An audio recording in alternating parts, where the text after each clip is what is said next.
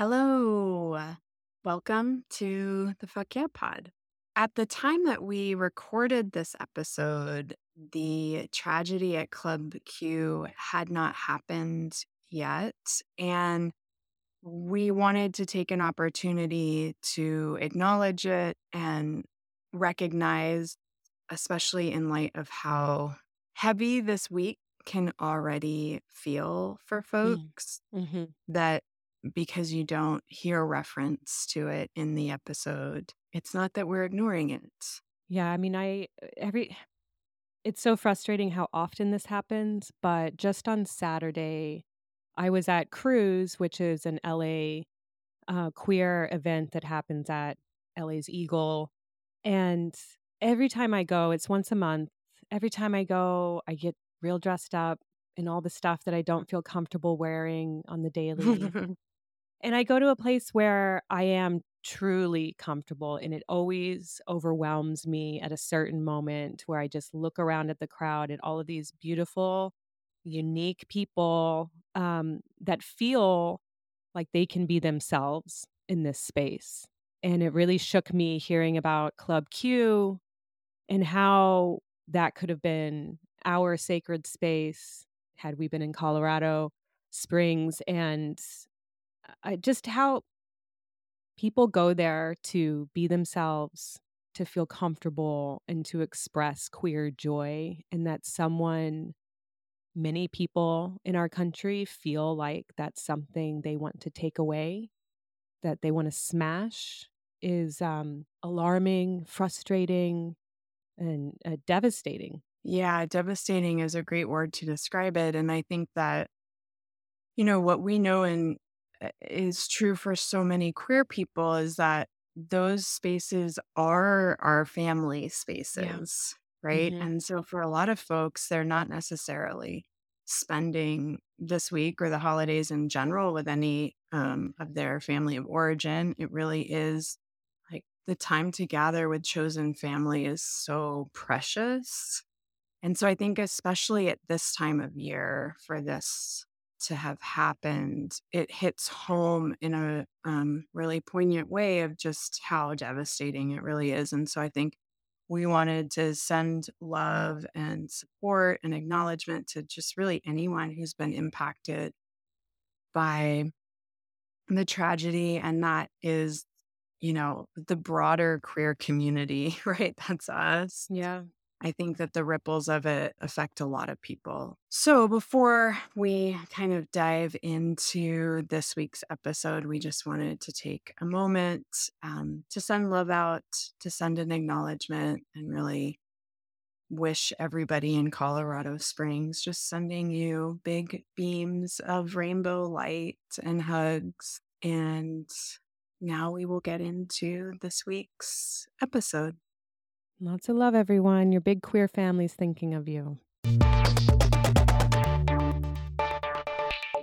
Oh my god, you role play? Yes, I role play. That is my primary disassociation method. I'm really good at it.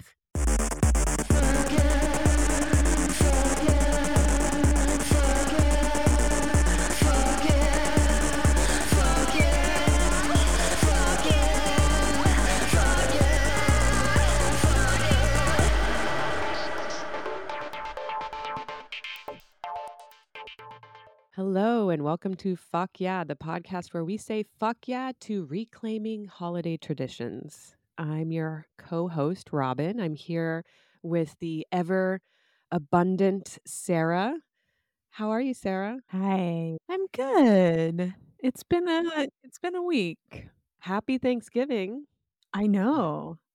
I know. I ca- I'm I'm sort of in shock that we're here at this time of the year already. I feel like things sped up. Me too. Shocking. This year, especially, it feels like this every year, but this year, especially, I just uh, can't believe it's Thanksgiving already. I feel like Christmas in December is just going to be over in a flash, and hopefully, we can regather some time in the new year. I do. I I'm being kind of forced into a little bit of a slowdown. Mm. Ruby's been sick and it was just a really busy fall and I'm actually really here for the like just chilling at home and having movie days and taking care of a sick kid. Um, but I went to Portland and had a really interesting trip. It was sort of all the things, and I'm, you know, always here for that, the complexities and the nuance of life, but it was it was a lot. My first love's mom passed this year, and she was really a second mom to me. I met her when I was 21, and so Mm. she's been with me for half my life and just like a really important figure uh, who always really made me feel seen. Let me just say real quick about second moms. Like, so, a second mom that appears in your life at that age is can be so valuable because they don't you can have the guidance and the mentorship without the baggage of your childhood, you know? Yeah, the tradition of aunties too, Yeah. like these people who are outside of your nuclear family, but that have a really significant role. And it's, um, you know, when I was trying to explain to work w- why I was taking some time off, it's like I just just I used um mother-in-law because I was like, I don't know how to describe this Right. to the, you know, the masses, but you know, her significance in in my life. It was kind of the only terminology I could find for it, eh, without getting into all the, like, weird queer ways that we form familial relationships, but she, um she left me some things. She was a real collector, a Taurus. She loved things. She had beautiful things in her home, and so it was a little bit of a trek to go up and, you know, bring down these pretty big furniture pieces and drive them back. But Andrea came with me, and it was actually our anniversary weekend. Oh. And, you know, that's not necessarily my preference Right. to spend anniversaries lugging furniture and doing big long drives and basically doing labor. Like I felt like I put her to work, you know. But I will say um though, Andrea loves being put to work. It is true. It's like her superpower, and I think that I wasn't anticipating the closure that was gonna come with this trip. I was intentionally avoiding all the feelings I had around going up because it's like I keep having this thing of like, "Oh, I'm saying goodbye to Portland, and now I'm saying goodbye to Portland again," and I'm saying and that time in my life was so formative and significant. And so it was saying goodbye to Esther, which was as hard as I could have imagined it was gonna be, and saying goodbye to a time and a place. But I I don't know, I think having Andrea there with me in this new stage of our relationship that we're in, where she's like, "Yeah, we're gonna go spend our anniversary, like, Yeah.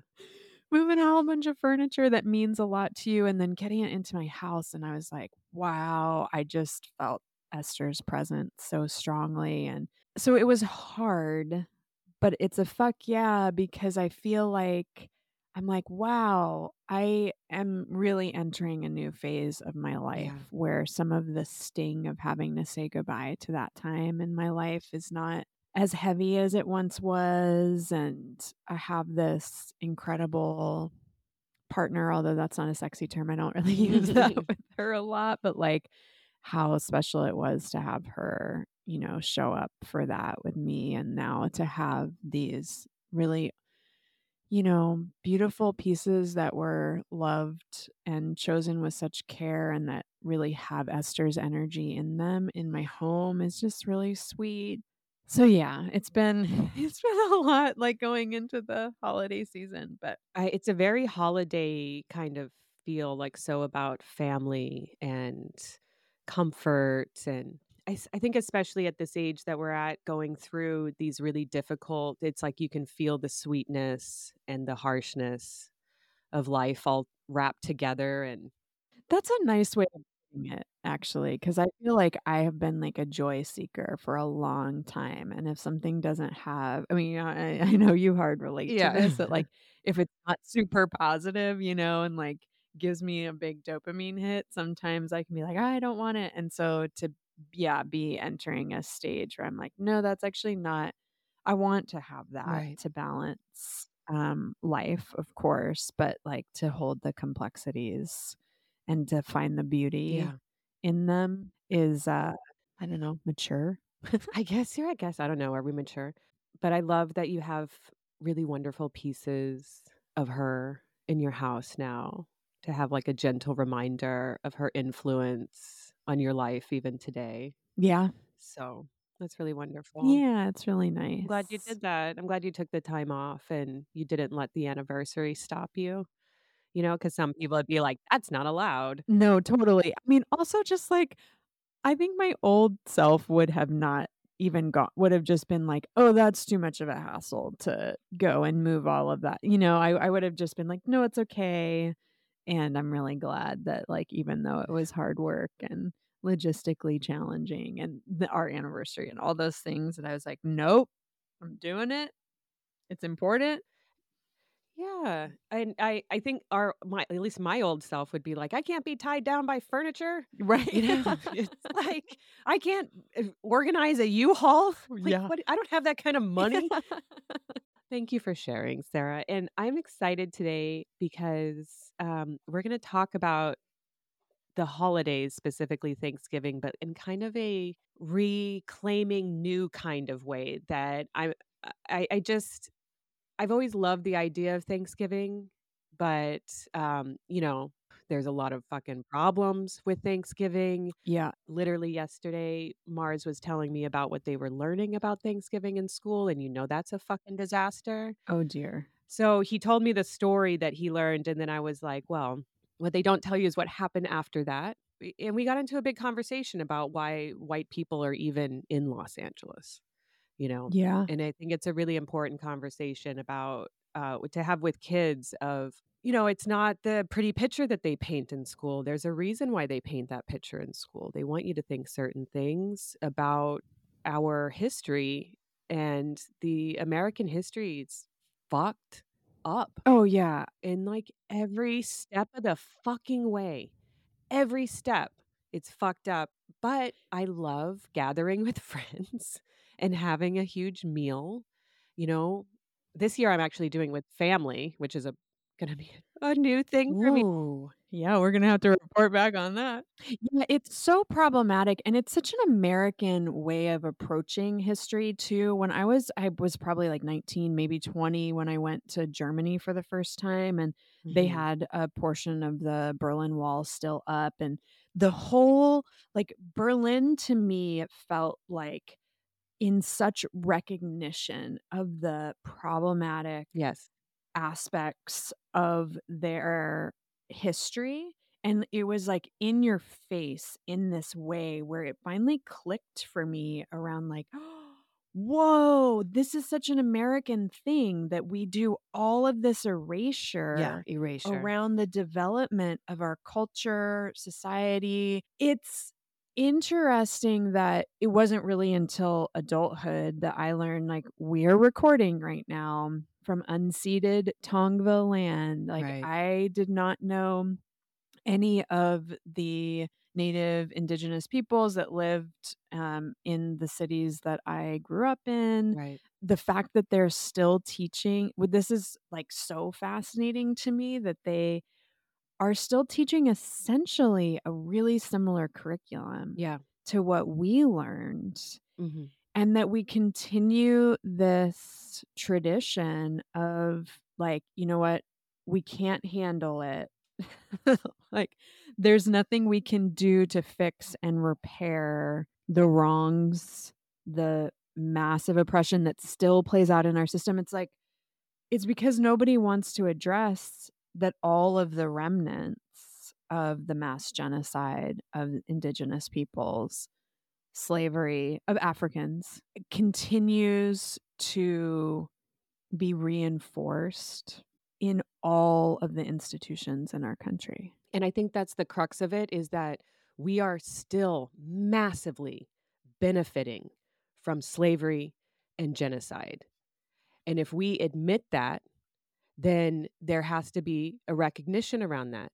So the powers that be lose power if there is a recognition of that. So we're still seeing this fairy tale Thanksgiving fed to our kids um, and completely leaving out uh, genocide.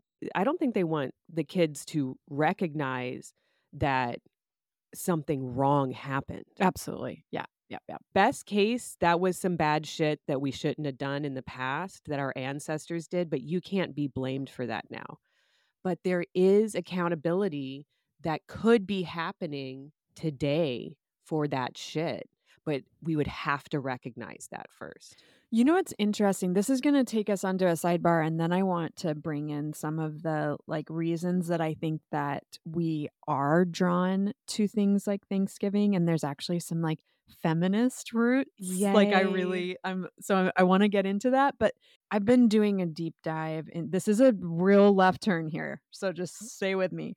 Um but I've been doing a deep dive into psilocybin research and kind of just getting to know um a lot about the the plant medicine um but as part of that i've been learning a little bit about the ways that law is being constructed around psychedelics Mm. and what i think is so fascinating here is that as the laws are like just slightly starting to change like in on a county basis in california you see this in oregon so like this is really kind of a west coast thing Right. um, there is a lot of integration and recognition of the plant as an indigenous medicine and that law is being written in a way that reparations are part of Really? the legalization. Yeah, it's actually a very progr- you've got a lot of really progressive lawyers working on this and I'm like, "Whoa, is like psychedelic law going to be this weird back door where we start seeing some precedent that then potentially one day gets translated into like other areas of the penal code and maybe there's like I mean, I know that this is kind of a far off hope, but like I it's a slight glimmer of hope in my mind that we might start seeing law changing in a way through this like like efforts around legalizing psychedelics because I think everyone is like seeing that the ways that cannabis was legalized is really problematic. yeah. And so they're trying to figure out new ways to do it. And I'm just hopeful that we are going to start in these small pockets at least seeing some change in the way that our country and our culture handles our really complicated and fucked up history.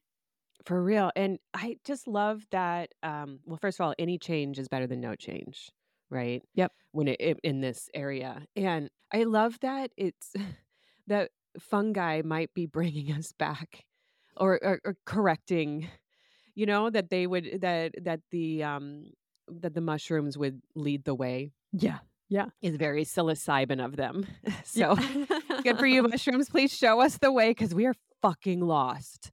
Yeah, yeah, yeah. I know it is that it kind of is that medicine working its magic, isn't it? Okay, so I wanted to share a little bit because I was also kind of as we I was realized last week when we were talking and like the way that food came up, I was like, oh my gosh, we have so much to talk about as far as our relationship to food. But with it being Thanksgiving, I was also interested in investigating a little bit the, my really complicated feelings around this holiday because I ha- am equal parts. This is so fucked up that we are essentially celebrating mass genocide. And then the other part of me is like, when do I get two days off of work Right. To literally cook food, eat food, and enjoy time with my people. Yes. So it's like it's so messed up because I've I've really gone back and forth around like don't celebrate Thanksgiving at all and like but I feel so like in my spirit I feel so called to it because I'm such a lover of food. I love to cook. I love feasting and cooking with people and Yes. so I was like, okay, I know that the harvest festivals, obviously, like Thanksgiving was not the first Harvest Festival. And I knew a little bit about the connection of harvest and full moons. I did a little bit of research into this. Um, and I came across an article by Patty English. First of all, I had no idea that it was uh, tied to the moon. I thought it Oh, yeah. was just around like, oh, that's when all the food's ready. So let's gather it up together and have a feast before winter sets in.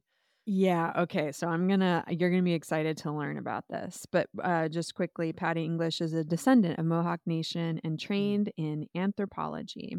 And she has researched and reported on indigenous peoples for over 4 decades. So thank you so much for all this deep dive research that you've done because I've only read your fucking article. but okay. So here's what I learned. One thing I did not know, and I'm just acknowledging my ignorance here, is that actually all of the migration of the indigenous peoples across the world happened approximately 12,000 to 48,000 years ago from predominantly Asia. right. So that was news to me. Um, what I did know is that the Harvest Moon Festival is a Chinese tradition, but apparently, uh, harvest festivals were common throughout Asia. And while we, the in, you know, indigenous peoples across the world didn't necessarily adopt all of the Asian traditions, the harvest festivals did come with them. So every full moon of the year, people would gather. But there were two really key times, and giving thanks and gratitude is really baked into all the earth based religions and indigenous culture.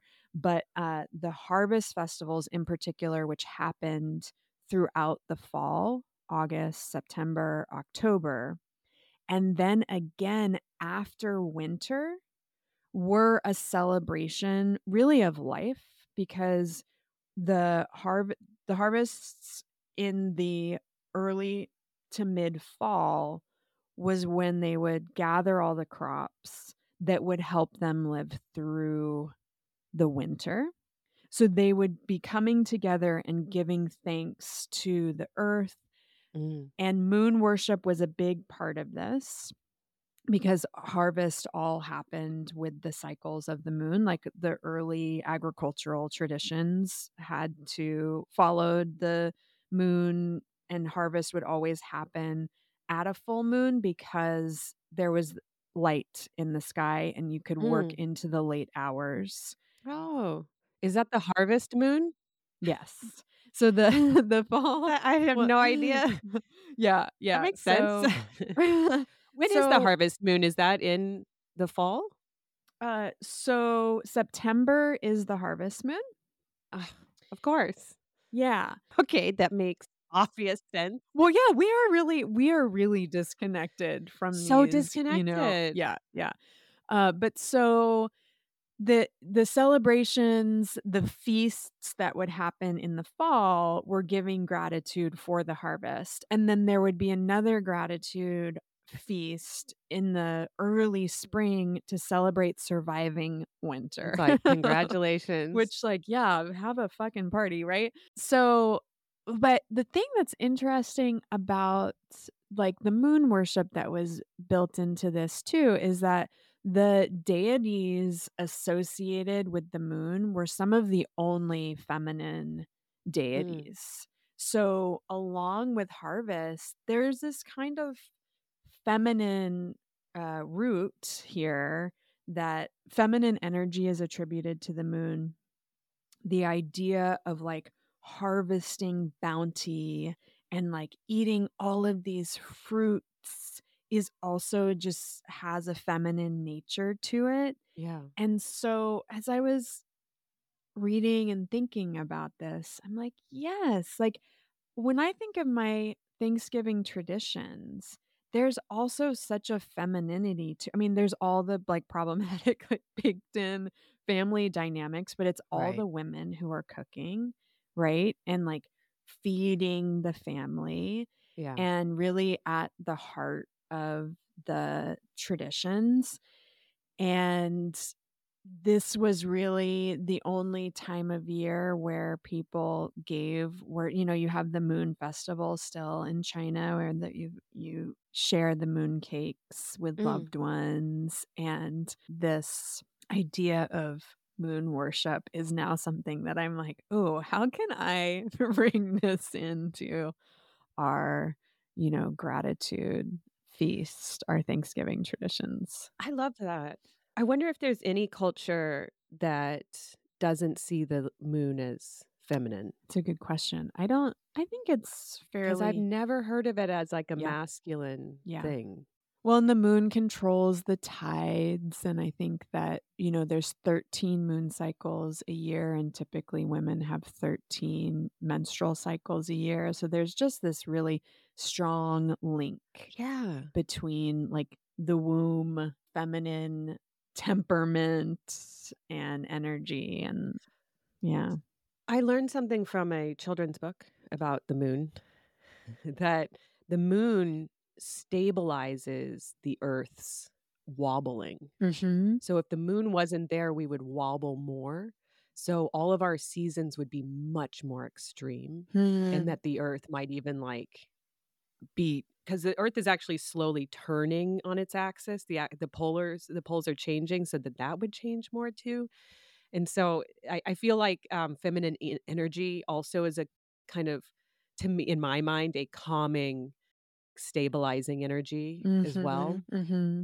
Well, and that's so interesting too when you think about we were more of an agricultural society, this kind of instinctual knowing that the moon and the earth were in this symbi- symbiotic relationship, you know, and now it's like we've really lost connection to, I mean, unless you are practicing some sort of moon Right. worship or really like working with the energies of the new moon, the waxing and waning moon, like you aren't really paying much attention to it. it's affecting us every day it makes us more stable Yeah. Yeah. So I'm really interested in how we could maybe incorporate this knowledge and uh, or this tradition, this lost tradition of moon worship around the harvest and giving thanks literally.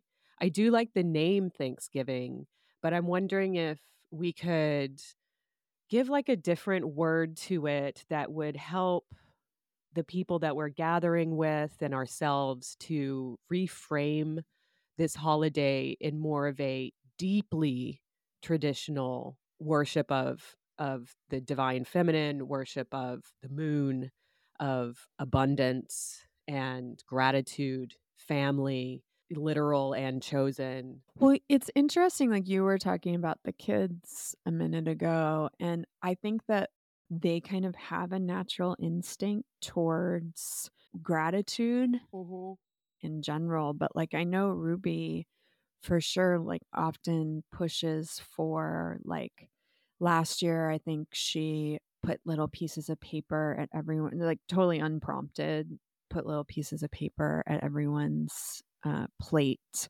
and then led everyone in like writing a thing that they were grateful for and then we had to pass them around and read somebody else's. She's my favorite little boss. I You know. so sweet. So sweet. And a lot of families have this of some sort of tradition of kind of taking stock of like what are we thankful for this year? Like what do we want to carry forward into the year to come? What do we want to like leave behind and i think that that's a way of finding some sort of tradition in that vein also has a lot of moon energy in it because the Yeah. the thing of the moon is that everything is constantly shifting and changing and evolving and the seasonality and so i don't know i think that uh really being intentional of whether you celebrate with friends whether you really choose not to celebrate because of how problematic the holiday is but finding that's totally valid yeah, like finding something that is in the spirit of harvest of like we all have things to be grateful for in an intentional way. And I think that most of us are like weeding through the family, the fucked up family hmm. dynamics. Mm-hmm. And so it kind of creates a block around doing those sorts of rituals. Yes. I appreciate this conversation so much because I am going back to the family. Are you traveling for Thanksgiving? I'm traveling to the west side. Okay. You know how that is. If you're in LA and you live east, Not on the west side. going to the west side's a fucking journey. It's a road trip. So I do feel like I'm going on a road trip. We are not going to spend the night there though, but um, we're going to the Palisades to my uncle's house. Do you usually spend Thanksgiving with your family? Because I thought I've always known you to do more of a Friendsgiving. No. I've done Friendsgiving for at least a decade. Wow. this this year things are a little different because things have happened and i uh, my uncle invites me every year and i just decided you know what? I'm going to take a break from the friendsgiving this year and try to do the family thing Godspeed, Robin. Godspeed. Thank you. Well, here's here's my tactic and I will let you all know how it goes. but when I get into very uncomfortable situations, whether it's going to be like at work or it's going to be with family, I know it's going to be awkward. I try to per I, and I think this is a disassociation method. so I don't know how good of advice this is, but I try to have fun with disassociation It's good to know your coping skills. yeah, I have fun with my coping skills. So I try to go in and um, pretend that I'm in a sitcom, Ooh. and I try to hear the laugh track, or I try to, or a dark comedy. Oh my God. You role play? Yes, I role play. That is my primary disassociation method. I'm really good at it.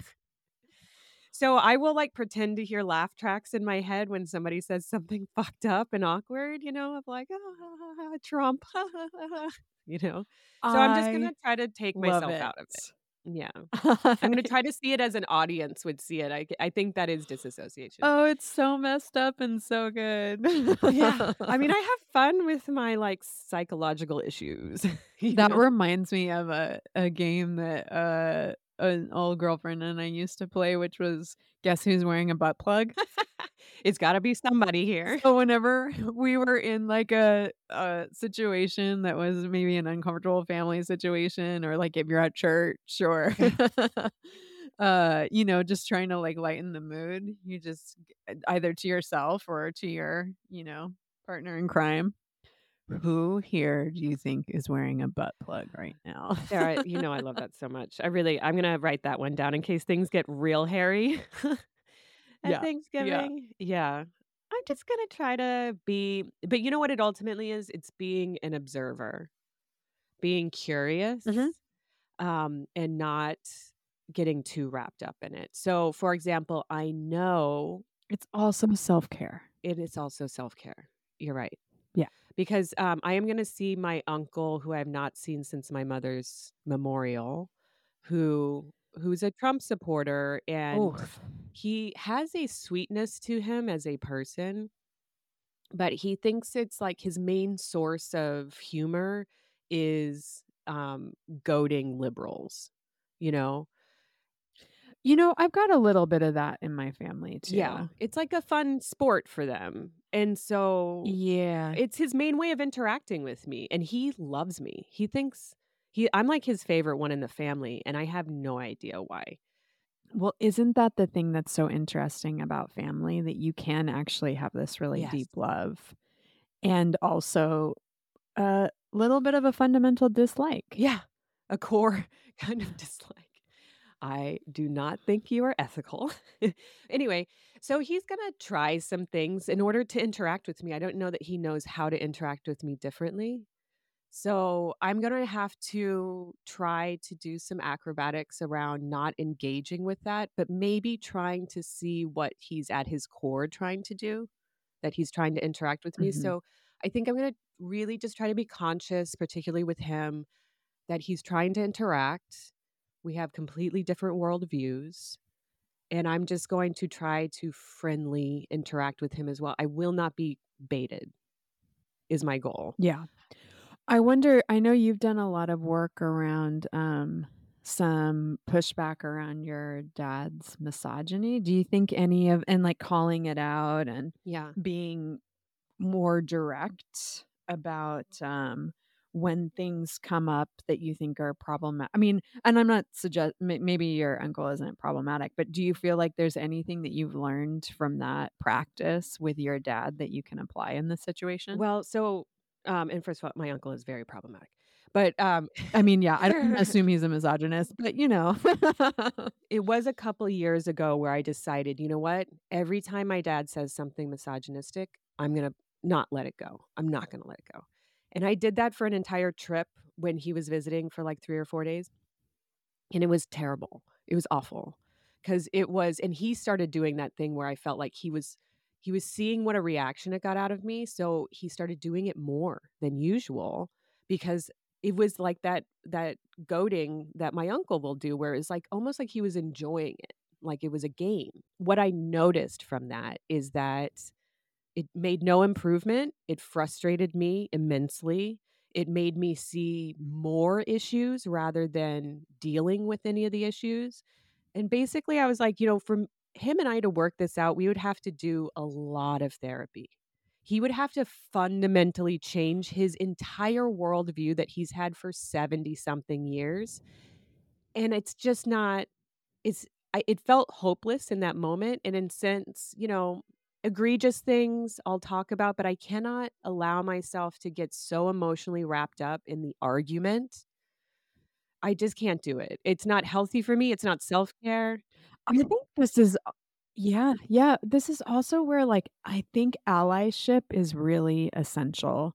And in some situations, you have to pull yourself, extract yourself from the dynamic Yeah. to take care of yourself.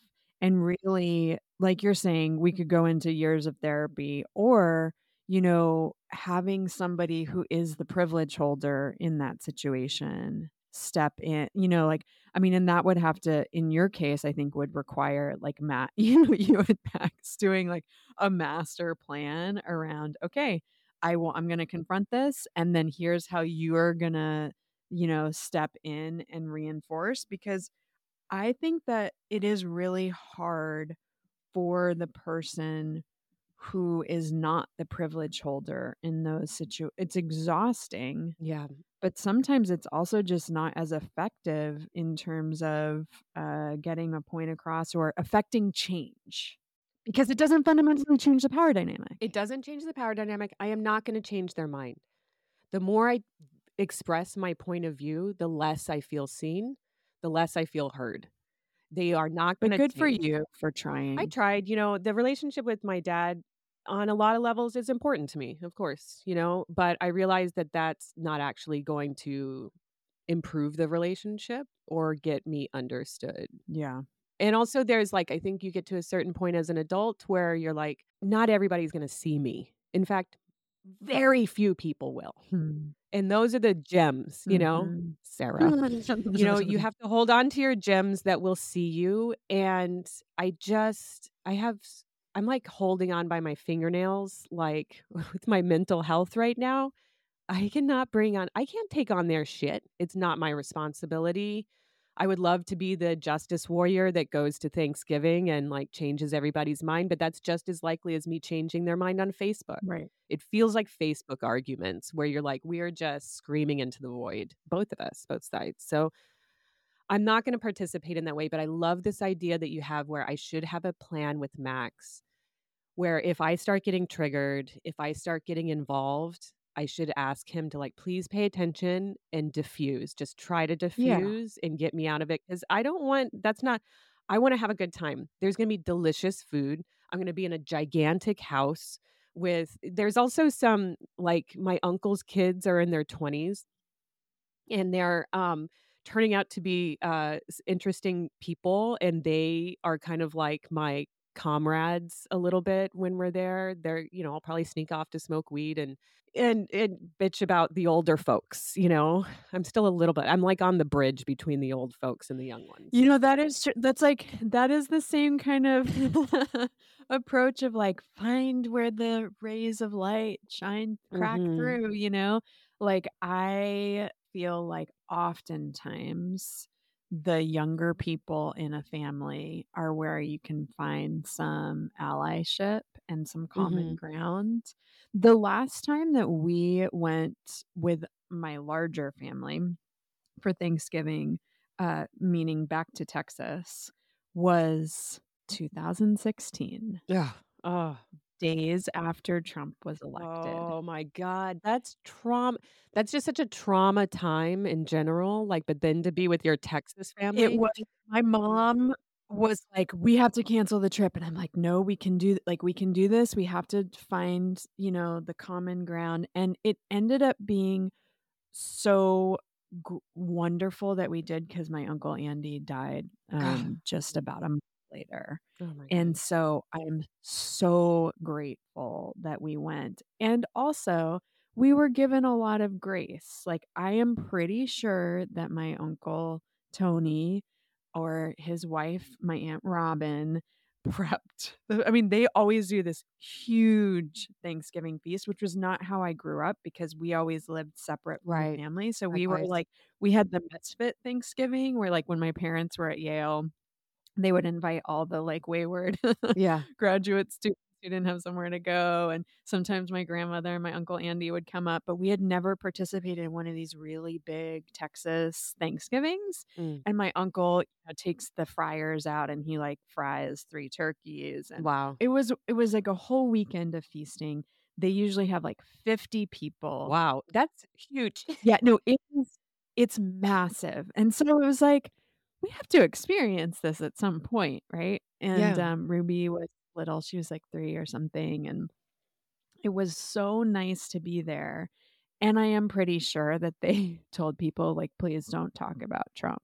How considerate. I mean, what especially at that time, everybody, I'm sure over there wa was itching. Yeah, you know, I mean, it's like a, it's definitely a moment to gloat, and like I think that in my Er, in my twenties, I was a little avoidant of some of my Texas family because of being, you know, super queer and rad. I'm way less radical than I once was, and you know that experience for me showed me like, oh wow, you know, the things that bind us together are sometimes more powerful than the things the differentiating factors and i know that that's not true that's not how everyone feels about their family but in that like i felt very i was very grateful that we were all able to appreciate the time with each other and not make it about our political differences Mhm. I just I just think of that as like we were given a lot of grace. And I feel like it's a real moment, especially for Texans, to be like anti-capitalist. Mhm. Been thinking a lot lately about how American white culture is so it's almost like not a culture. It is completely founded on um the buying and selling of things, marketing things. Like the white American culture has more to do with pop culture than than like historical traditions yeah. there's like a a way that the capitalist system tries to separate us so that you know you have this like more nuclear workhorse kind of family and it really pushes productivity and all that individuality and self-reliance that crushes us all the time it's like it's it's great that they kind of were able to bring you in and have that core humanity rather than all this Yeah. shit that kind of tears us apart uh, which is exactly what you know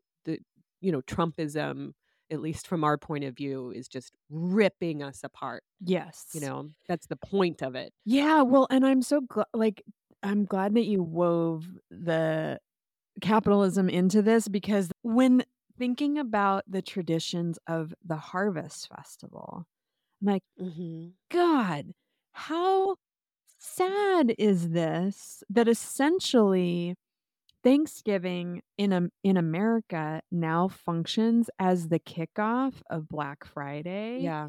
and shop shop shop shop shop shop yeah. and just like consumer culture rather than being really still very centered and i i know that there are going to be people that are listening that are like no no for my family like we are still really rooted in the seasonality of it and the the food and the traditions and but that just wasn't that's like I don't think that that's a universal experience. I think a lot of people Yeah. gear their holiday celebration around like and now how do we get to the stores tomorrow Mhm. or in fact Black Friday this year has kicked off starting November 1st. Like I don't know if you've seen it everywhere online, but it's just like we're just fed with this consumerism that makes it actually quite hard to just settle into what fall really is, which is like shorter days, get cozy, hunker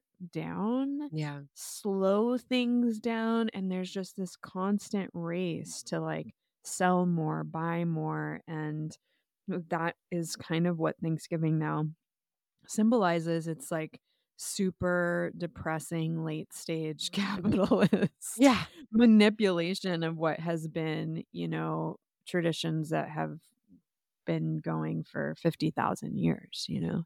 Yeah. Yes. Yes. And that the harvest is about sharing the abundance Yeah. and it's become about selling the abundance, Mm-hmm. the unnecessary abundance. And I also don't want to negate anyone who has um, a a short budget.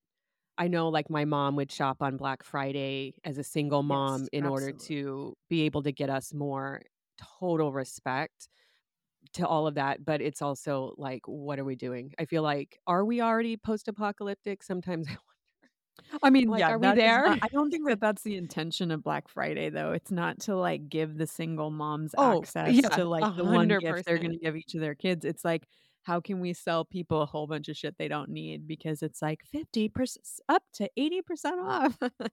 Well, and the Black Friday um points to that. It's it's not about like, hey, get it while, you know, this is your opportunity to get things at a discount because we care about people and everybody should be able to have the things or whatever. It's about let's get these businesses into the black because this is Yeah. our biggest selling time of year. They the name of it is about them, not about us, you know.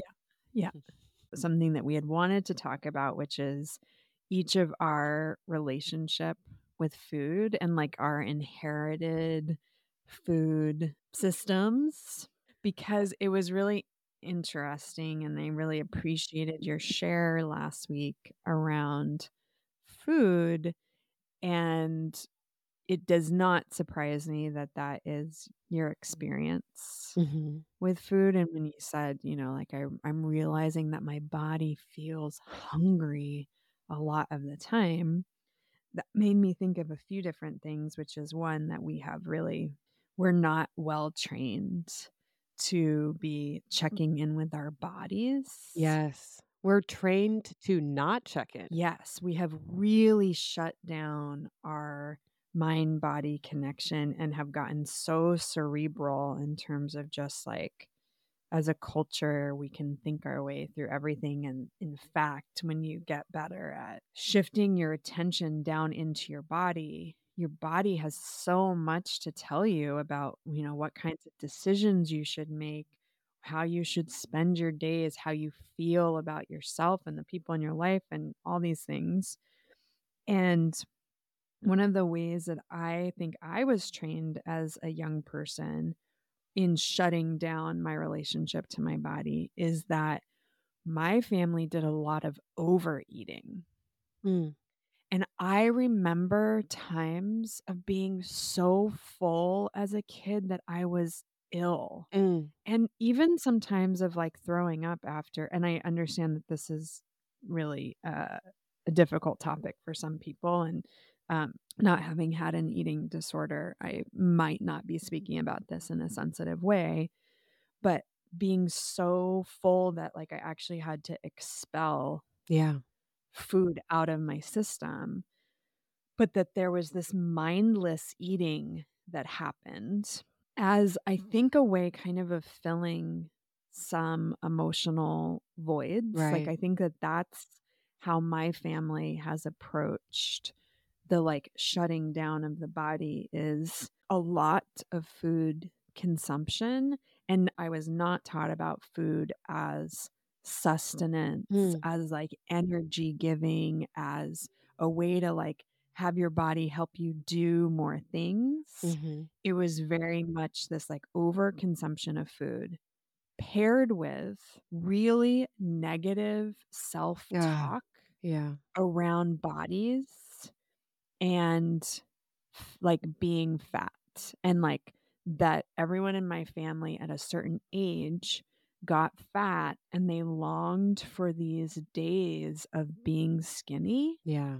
and so even though a lot of what was being modeled for me was overeating that there was not really a lens put onto wait this thing that I don't like about myself is perhaps to a certain degree within my control. And it is my mindless eating Mhm. that is contributing to me not feeling good in my body. And it's just, I mean, it's just really complicated, right? Well, and the the what you're calling mindless eating is really a coping skill, right? Yes, of course. But it's also and oh, this is so interesting because I don't think what you're talking about it it what you're talking about is a common experience, but I've that I've heard other people talk about. But I've never heard it framed in that way. Like it feels I can see why you connected so much to what I was talking about before because it is this thing that keeps folding in on itself, keeps folding in where you're like thinness is uh, attributed to my self worth. I eat to cope with emotional vulnerabilities, but I also treat myself poorly through eating. It's not, I'm not doing it for self care, but then I do it almost antithetical to self care. I can use it to abuse myself and then further hate myself for not looking the way that I think I should look. And then it just keeps, it's like folding, folding. And you don't, it's hard to climb out of that. And I felt the same way with the anti eating. Mhm. You know, you just keep folding a kind of devaluation, false valuation over and over again, and you get lost in it. Well, and it has only been really in recent years that I've come to the realization, the self realization of like, it is okay for food to be comfort. Yes.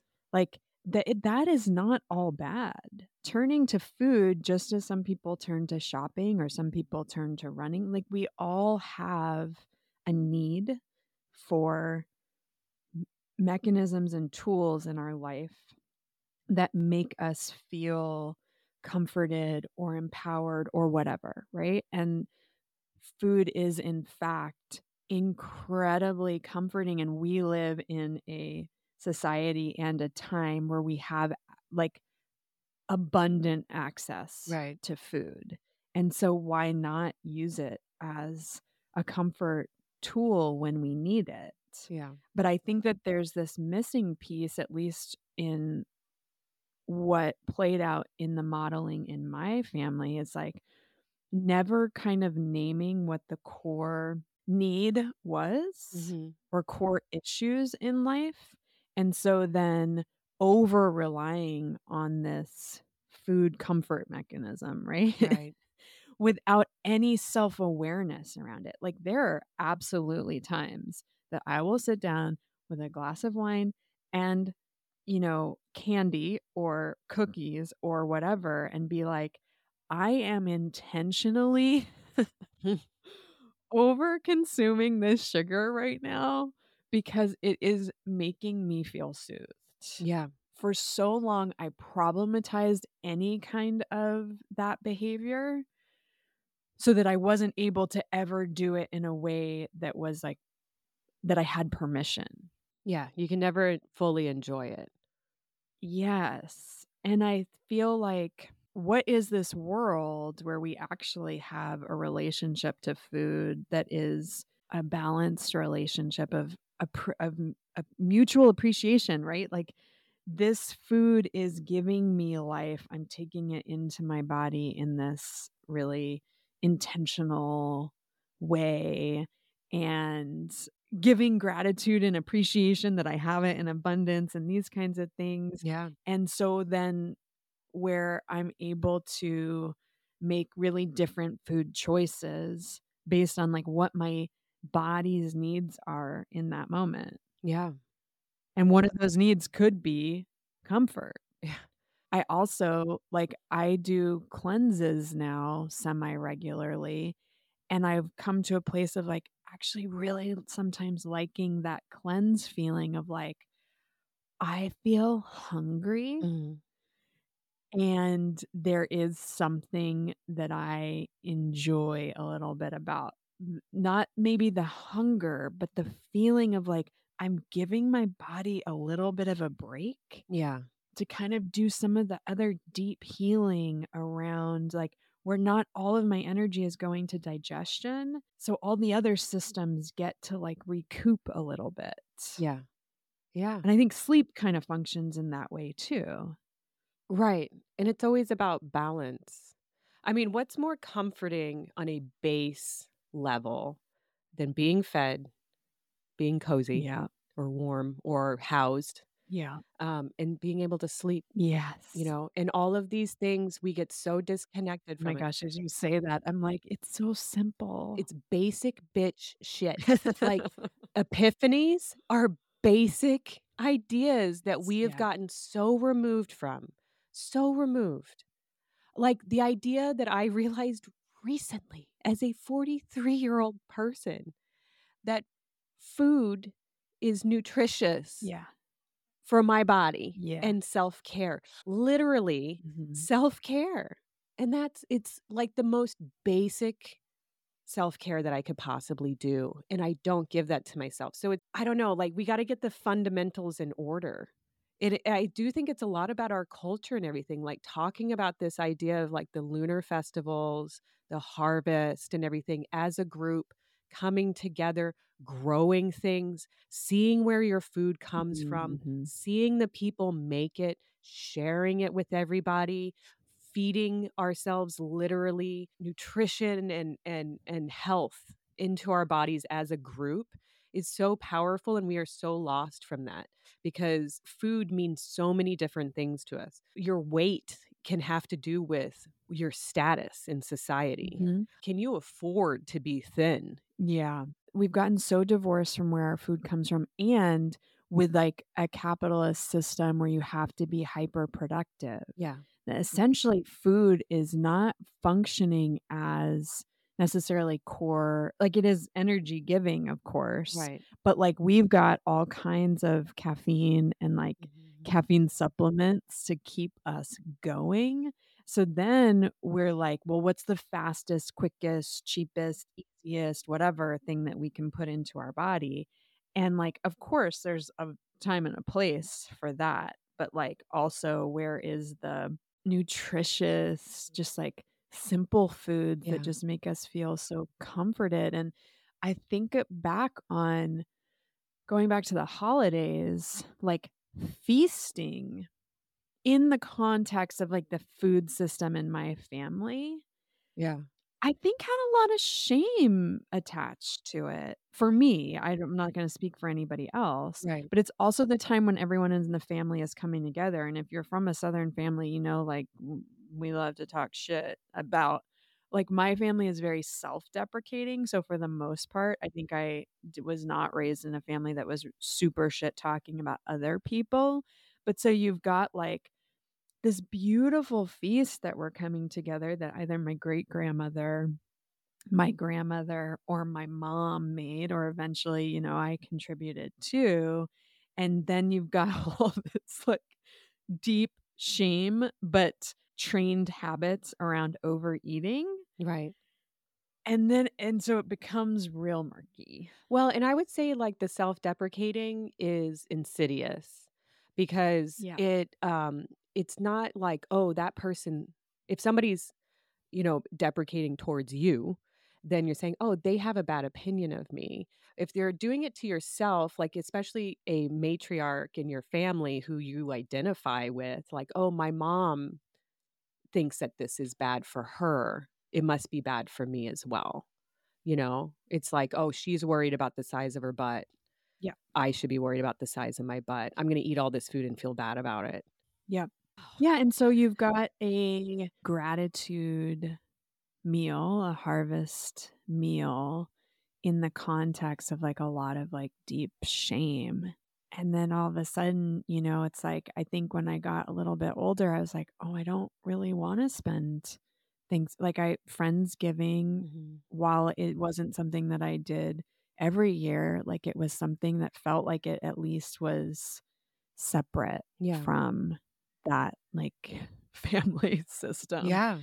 um and really life giving it's like oh well actually in naming it and thinking about it i can be really intentional about shifting this dynamic and i actually think that we have in recent years like i don't i mean my thanksgivings now are mostly like my mom ruby um now andrea we might have our neighbors as part of it this year. So it's not fraught by any means, aside from, you know, the whole mass genocide component.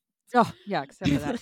Um, I love that Thanksgiving for you though. It's such it is a cozy Thanksgiving. yeah, yeah, it, uh, it is very cozy. What are you making this year? Well, here's the thing I discovered is that you can order some things Mm. and you don't have to make the entire meal. So I ordered all of the sides from Village Bakery, except for the things that people love to make. Mm-hmm. And Ruby is really into uh, she she's a staunch vegetarian these days. Mm-hmm. She's really into veggie pot pies. So I'm gonna make little individual. I'm gonna make the tart dough from scratch. Like. I'm gonna do one really good dish, but do it with a lot of care. Yes. And then everybody can bring their favorite dish, but I got all the sides ordered. Supporting small business. Yes. Putting your intention and love into something really special. I think you're doing it right. Then it doesn't feel like anyone's martyring themselves. Yes, it shouldn't be stressful. It should, even if you're cooking, it can be very like a lovely experience. So we've gotten again hot and heavy on this shit. I know. We are apparently not a light-hearted podcast. Yeah. I feel like you could give us, and please, listeners, challenge us. Give us any subject. We will end up talking about the divine feminine. We will end up talking about capitalism, white supremacy, and the patriarchy, Yeah. And about our childhoods. Thank you. That's what we came here for. Yeah, yeah. I mean, yeah, I really welcome some super vapid topics. Let's uh let's send them our way. yeah.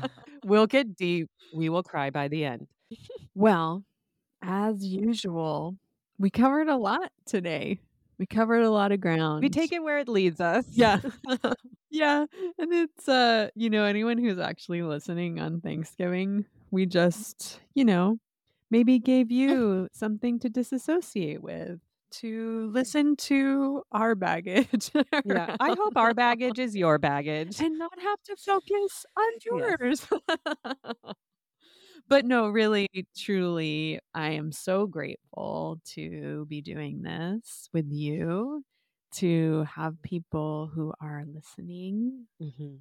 and going on this journey with us. And I hope wherever this episode finds you, that you are either celebrating gratitude with ones that you loved, finding a moment of just reflecting on gratitude in your life, maybe enjoying some days off. Yes. Or lunar moon harvest. Or Happy Thanksgiving. Doing not Thanksgiving.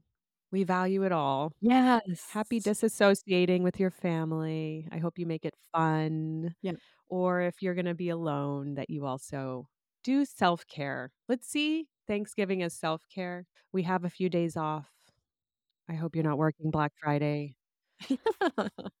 yeah, find find the moments, the opportunities for self care. We're gonna have to do a whole episode on self care, by the way, because what the fuck is it? Is it everything? Is it, I don't know. I want I would like my life to be Yeah. 100% self-care at this point. I feel like I kinda need it top to bottom. Okay, let me know how that goes. Good luck with that. You can find us on uh, Instagram or TikTok at fuck yeah pod. You can email us at fyeahpod at gmail.com. So next week we have a pretty big guest that we're very excited to share with you. So definitely I'm excited. tune in. And uh yeah, until next time. Fuck yeah. Fuck yeah, with gratitude. Bye.